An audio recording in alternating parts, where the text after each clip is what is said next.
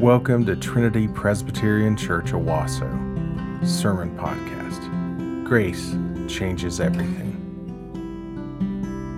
In verse 31, we find Nehemiah returning to personally narrate the story that's contained in the book of his name. We hear his voice again for the first time since chapter five, uh, 7, verse 5. And what's so interesting about the way Nehemiah begins to retell the story is that you can tell when you read the Hebrew that he is excited. Because the phrase in verse, first I think it appears in verse 31, and then it appears again in 38 and verse 40. The choirs that gave thanks. Now, there's various ways to say that in Hebrew. There are two words for to give thanks in Hebrew yada, which means to confess or to witness or to give thanks, and barak, which means to bless. But Nehemiah doesn't use either of those words in describing these choirs. He uses one word, todot, as if to say, these people were living embodiments of thanksgiving. It doesn't say in Hebrew that the choirs who gave thanks, it says the thanksgiving ones. It says the ones who embodied thanksgiving with their voice. It's interesting that, that as Nehemiah is telling the story, it's like he just can't wait to tell the story. Like the embodiment of thanksgiving. They were there. Derek Kidner, in his commentary on, on Nehemiah, says it's as though Nehemiah is searching for how he can communicate the fact that these singers didn't just sing with their mouth, but they embodied the topic about which they sang. They were literally embodiments of gratitude. So, one of the first things that we learn in looking at this passage of how we can experience this deep joy that can be heard far away is number one, we embody thanksgiving. Nehemiah's main point that we take as believers, this side of the cross, looking back upon this passage, is that we are called to let our joy be heard far away. We are to let it be heard far away. And the way that you do that, number one, is by embodying thanksgiving. The city was now complete in ancient Israel. Their ancient home was restored. Commerce could commence. We have a wall that protects us from the bad guys outside, where we can now raise our children in the traditions of our fathers and in the promises that He has given to Abraham and to Moses and to David, and that we can now, for the first time in five generations, we can now raise our children back in the land in a way that gives honor to the one true God. And they celebrated. And if that's true for ancient Israel and the post exilic community, how much more is it true for us today? Amen? For Nehemiah, Jerusalem was once in ruins and it was made whole again. But for us, that restoration mirrors for us the work of Jesus, who came to restore and renew all things, not just a city, but through us, the entire world, beginning in our hearts. And in Jesus, we catch a glimpse of this future restoration where God's presence will fully and securely dwell with his people. We have even more reason to celebrate. Nehemiah oversaw the physical rebuilding of the wall. Now we get to sing that Jesus oversees the rebuilding, rebuilding of our entire lives. He brings healing and wholeness to our brokenness. We are sinners who are set free from bondage. Nehemiah sang over the redemption of a people back to a physical land. But through Jesus' life, death, and resurrection, we get to sing because rather than a wall going up, the walls crash down on Jesus. Paul says in Ephesians chapter 2 verse 11 through 22 that literally Jesus brought down the dividing wall of hostility that Jew and Gentile might be able to worship together. That we might be a one one people singing of our glory and our gratitude and our thankfulness, turning all of our glory to reflect His glory, and trading our dwarfed goals and our mundane dreams for something far bigger because Jesus was the one who rebuilds our lives, who restores us. You could keep reading in the passage and you reflect more and more on how Jesus fulfills this. It's, it's shot through with thanksgiving and worship. And we get to celebrate not that some pagan king allowed us to go back to our homeland to rebuild a city and a wall, but we get to praise God that our eternal king sent Jesus to be our high priest who intercedes for us even this very moment, this very moment as you hear my words. Jesus is interceding on your behalf for you because the walls came crashing down upon him of our disobedience and the curse of the covenant that we broke and deserve, he took upon himself. And this celebration wasn't just part of the regular rhythm of Thanksgiving for the ancient Israelites. God designed ancient Israel to build in regular times of celebration to help them embody this Thanksgiving. In the seventh month, they celebrated the Passover, the Feast of Weeks, or Shavuot, the Feast of the Tabernacles, or Sukkot, the Feast of Temple of, of Trumpets, or Rosh Hashanah. They partied like hobbits before the world even knew of them, building into the regular rhythm of their life times of intentional celebration. And we as a nation get to do that this week, don't we? We build in an intentional week, a time on Thursday. We celebrate the gratitude we have for living in this land. And this dedication is significant because it breaks the bounds of any of the scheduled feasts. When they finished the walls of the temple, they said, Get the singers. Go to the villages outside where the singers had built villages where they lived. Go get the singers and bring them in. We're going to have a party. And so one choir who embodied Thanksgiving goes to the south, and they follow Hoshaiah. And then one choir that embodies Thanksgiving goes to the north, and they follow Nehemiah. And they literally encircle, they encircle the city, and they give praise to him, embodying Thanksgiving. Thanksgiving. Now, one of the interesting things about the way that they do this is that notice that when they pull these singers, these singers existed for other purposes. They existed for the feast days, they existed for worship, they existed to fulfill the law that David and Solomon set them up for way back during their reign. David in 1 Chronicles 25 and Solomon in 2 Chronicles 5 says, Appoint Asaph, appoint descendants of Asaph to be the singers, the professional musicians for the nation of Israel to be able to worship and to lead their people to embody gratitude. But they go beyond that. And they say, Bring him in.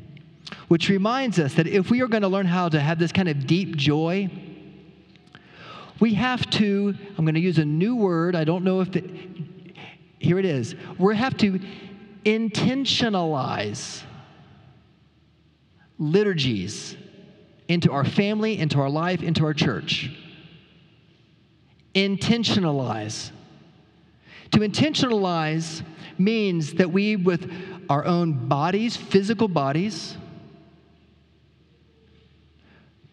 act practice, do, behave in such a way that we internalize deep truths through the physical manifestations of certain acts.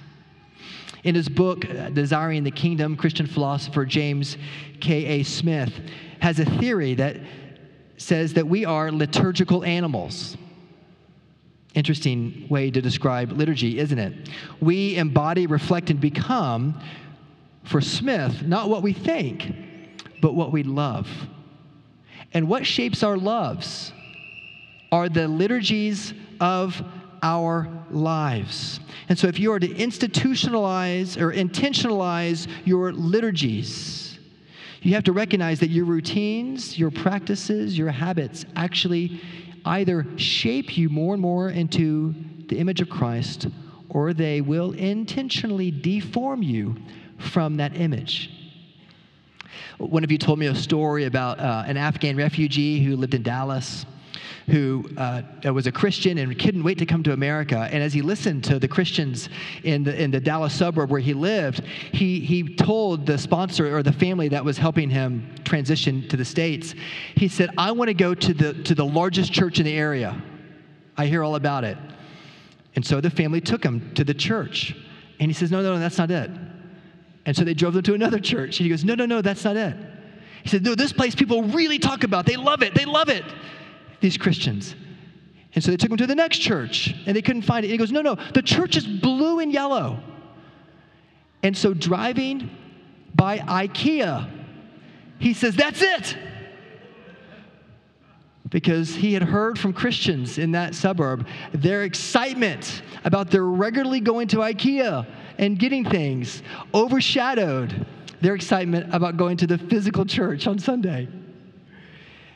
And the illustration is just so simple to share with us that there are liturgies of our lives that shape and mold us. Now, of course, there's nothing wrong with IKEA, but when anything that's a good thing becomes something that you rejoice over more than the gospel, it is either conforming you or deforming you from his image.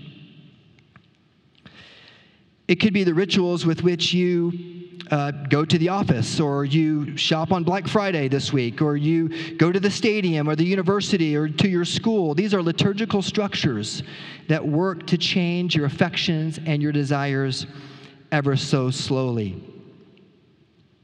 Smith writes In short, liturgies make us certain kinds of people. And what defines us is what we love. And liturgies aim our love to different ends precisely by training our hearts through our bodies. They prime us to approach the world in a certain way, to value certain things, to aim for certain goals, to pursue certain dreams, to work together on certain projects. Liturgies constitute a pedagogy, a way of teaching us all sorts of things that precognitively, even before we're aware that we're thinking them, set us upon certain paths to deeply believe. Now, one of the ways that I see this uh, when, today as a pastor is I look at the seminaries when I was going through seminary, and they were packed. And now, do you know what I hear most of all? I hear, I hear young men, some young men, who are thinking about seminary, but they traded in for law school because they hear the resounding voice of their parents saying, We love you, son. We want you to flourish, and we don't want you to be in poverty your whole life. We think you might have the gift, but go to law school, don't go to ministry. Why? Because they subtly teach that it is financial security that is what makes you most secure in this life. And friends, that is a lie. But it is a liturgy all its own. So, how, if you were to define liturgies, what might be a definition of liturgies? It is the embodiment or the embodied, repeated rituals and practices that shape our fundamental loves. The embodied, repeated rituals or practices that shape our fundamental loves. If you look at verses 44 through 47, it's interesting. This is a historical aside. You know, your English teachers teach you about historical asides. This is where Nehemiah backs off of the story and he says, This is what's currently going on in the nation. That years ago, David and Solomon appointed singers to always set their tents around the city so that at any point in time they could be ready. Just like we have men in the military who set watch in Houston to guard our borders, so the singers were ready at any time to be called to lead people into joy and to celebration. They built in the liturgy of singing into their culture so that at any moment they could throw a party and they could sing. And one of the practical ways that we embody this kind of gratitude and that we, we intentionalize our liturgy in this church, especially, is that we sing loud, just like they did in ancient Israel. We sing loud. Ever since Miriam, after Israel crossed the Red Sea, when Miriam, remember, she had instruments that they had taken from Egypt to cross on dry land. And Miriam's song burst forth in Exodus chapter 15, the first use of instruments we see in Scripture. Ever since Miriam's song in Exodus 15, God's people have been people who sing. And one scholar of Christian liturgy, uh, uh, liturgy, Hughes Oliphant Old, says that singing is, in a special way, the spiritual fire that joins our hearts together in a single flame. Oh, isn't that pretty? When you sing, your hearts join together in the same spiritual flame. I'll never forget that the, the memories I have of my father. The only time I ever heard him singing was in church. Can still hear his voice. My grandfather, who has since passed away, I can still hear his voice. And it is his singing voice, more than his speaking voice, that I have treasured in my heart. Beautiful as it was. When my children sit next to me, beautiful is not what they think about when they hear dad's voice singing, but loud it might be. And it is not the quality of your singing, but it is the volume of our singing together that we want to commend as a church, that we want our singing to be loud, not because we're performing, it's because we are trying to embody gratitude.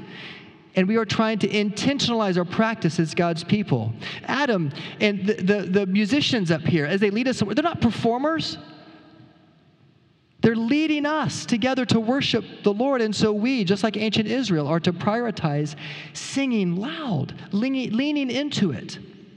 And singing is not like the appetizer before this, the main meal, because the sermon is not the main meal. In Christian worship, the main meal is actually the meal, the Lord's table, where we sing and we embody gratitude, and then we, can, we come to the Eucharist, the meal of thanksgiving as people who have intentionalized our liturgies to make much of Jesus together. Martin Luther said that next to the Word of God, the noble art of music is the greatest treasure in the world. It was said of Luther that he sung as many sermons as he spoke. And you know the power of song in your own life. I mean, just go to a Taylor Swift concert.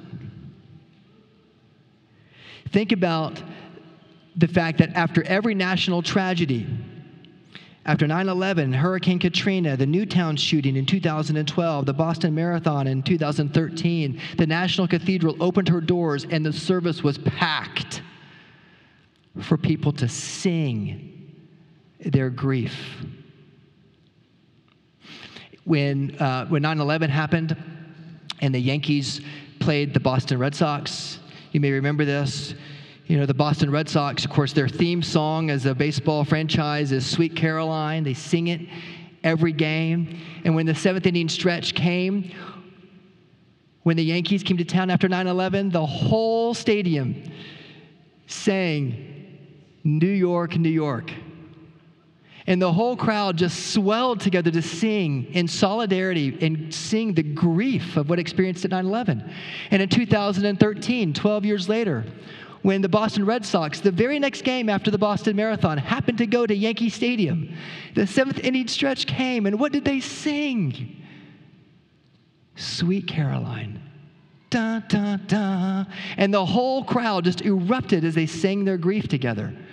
When we sing, children, when we sing, it is not, it is not the appetizer. What we sing shapes our hearts. It molds us.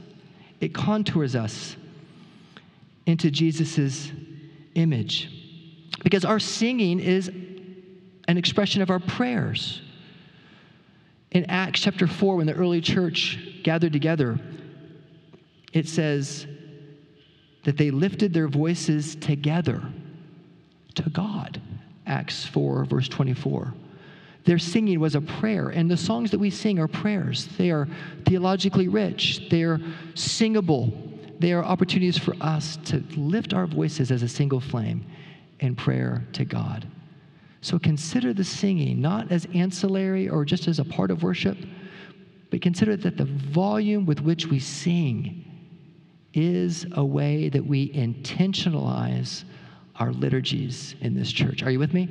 Singing is one way, and singing loudly is one way that we intentionalize our liturgies. What's the second way you see in this passage?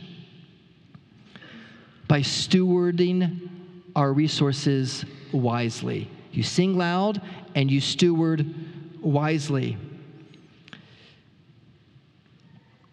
Notice that they offered sacrifices that day and rejoiced, verse 43. 44, on that day, along with singing, men were appointed over storerooms and the contributions and the first fruits and the tithes.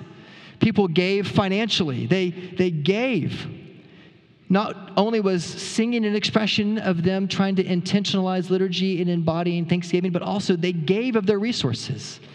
In the Old Testament, there was a tithe to give 10% of your first fruits to the Levites to provide for them and to help the worship of God's people flourish. And today, it's the tithe is no longer binding on us. It is considered a minimum as those who've been saved by Christ.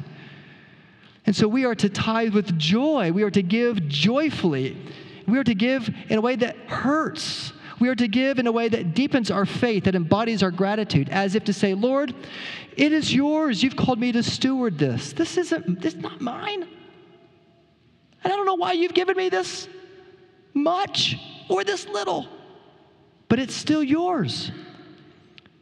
And we embody our liturgies in the way that we give. I remember one of you told me the story of how their father, back in the day when we used paper checks, do you remember those things? Paper checks? That they would give to, uh, this father would give to his daughter the paper check of their family's tithe. And she remembers as a little girl going, Whoa, and then she'd put it in the offering every year. And it was a lot of money to her. And now, as an adult raising her children, do you know what she does? She joyfully gives. Why? Because of the tradition of her father and of her mother, helping her set the pace for what it meant to be able to give. Giving helps us embody, to intentionalize our liturgies. And our giving reveals in patterns over time our heart's disposition to God. There's a story that Spurgeon once told about a, um, a nobleman who saw a peasant bring a gift to the king. You've probably heard the story before, I'm going to tell it anyway. He brought, this, he brought this gift to the king, and it was a carrot. And this, this, this, this poor peasant gave this carrot, it was his best carrot this biggest carrot of his garden and he, he, was so proud and he brought this he brought this carrot to the king and the, and the king said thank you thank you for your trust and your obedience and wanting to help the kingdom flourish now in response of your sacrifice and gratitude i want to give you this great acreage and land and he was like i don't deserve it i know you don't deserve it but i want to give it to you and so the peasant took this acreage and land for himself. And this nobleman in the shadows sees this and goes, Huh, a carrot will get you that. So the nobleman brings his greatest horse, brings this beautiful quarter horse to the king, and the, the king takes the horse from the nobleman and says, Thank you very much for the horse. And just leads the horse out of the room. And the nobleman's like, And and the king says, And what? You see, the peasant gave the carrot to me, but you gave the horse to yourself. And how many of us view the stewardship of our finances in the same way? And the truth is that we have embodied liturgies that perhaps put too much worship in stock in our financial security and so, therefore, when it comes to giving the Lord his tithes and our offerings, we say, What's in it for me? Three very quick things about liturgy that I just want to commend to you um, before we come to the meal. Number one, the point that Nehemiah 12 makes is that our liturgies, friends, are formative. They shape our hearts, they conform us, or they deform us into or from the image of Christ. Liturgies shape our imagination. When, when, we see, when we see the musicians up here play, when we, when we hear songs, when we see beauty, our imaginations are set on fire for a world that we haven't yet experienced. And these liturgies reform our imaginations, which is why so much of, of when I was preparing for this sermon, there was one day in my office where I just started weeping at, like, what are the real liturgies of my life that command my attention? And I thought about the fact that I have routines that take me to YouTube to watch certain things on YouTube, news events or certain shows or certain things. And I just think, how, not that there's anything wrong per se with YouTube, but man, I had just found myself to be captivated in ways that were slowly deforming me and that were, in fact, distracting me from better things to which I was called. Liturgies are formative, liturgies shape our imagination, and liturgies counter the secular liturgies of our time. You are Protestants. You protest. And every time you come to worship, you don't have a picket sign that you show, but you have a picket sign that you stand upon that says, We are standing against the theology of the world to proclaim the beauty of Christ week after week after week. What theology, Pastor Blake? Well, the doctrines that we hear that what is true for me may not be true for you. The doctrine of subjective truth that your children and that you are drinking up if you don't intentionalize your liturgies upon the work of Jesus. Or the doctrines that I determine my own identity regardless of societal expectations or constructs. This is the self identity construction doctrine. Or the skepticism doctrine that says all grand meta narratives and stories of how the world is put together are suspect and are to be critically examined. Or cultural relativism that says all cultural practices should be respected as equally valid expressions of human diversity. Tell that to nations who are, who are attempted to be wiped out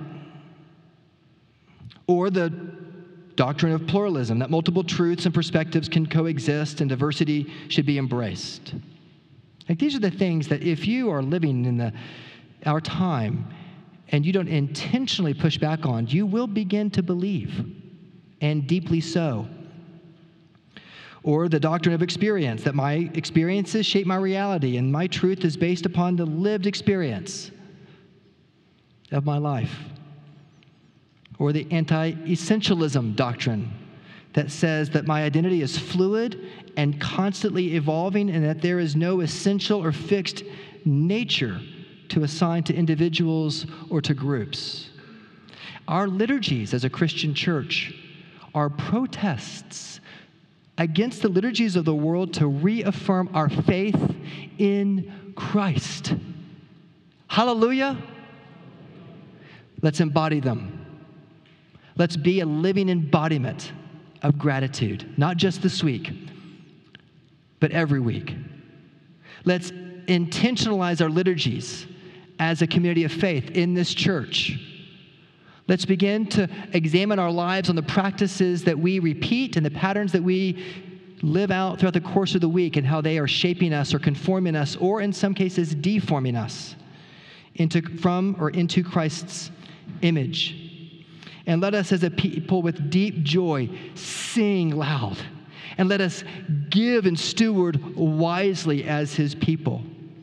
Because we wait patiently for the Lord, and he inclines and he hears our cry.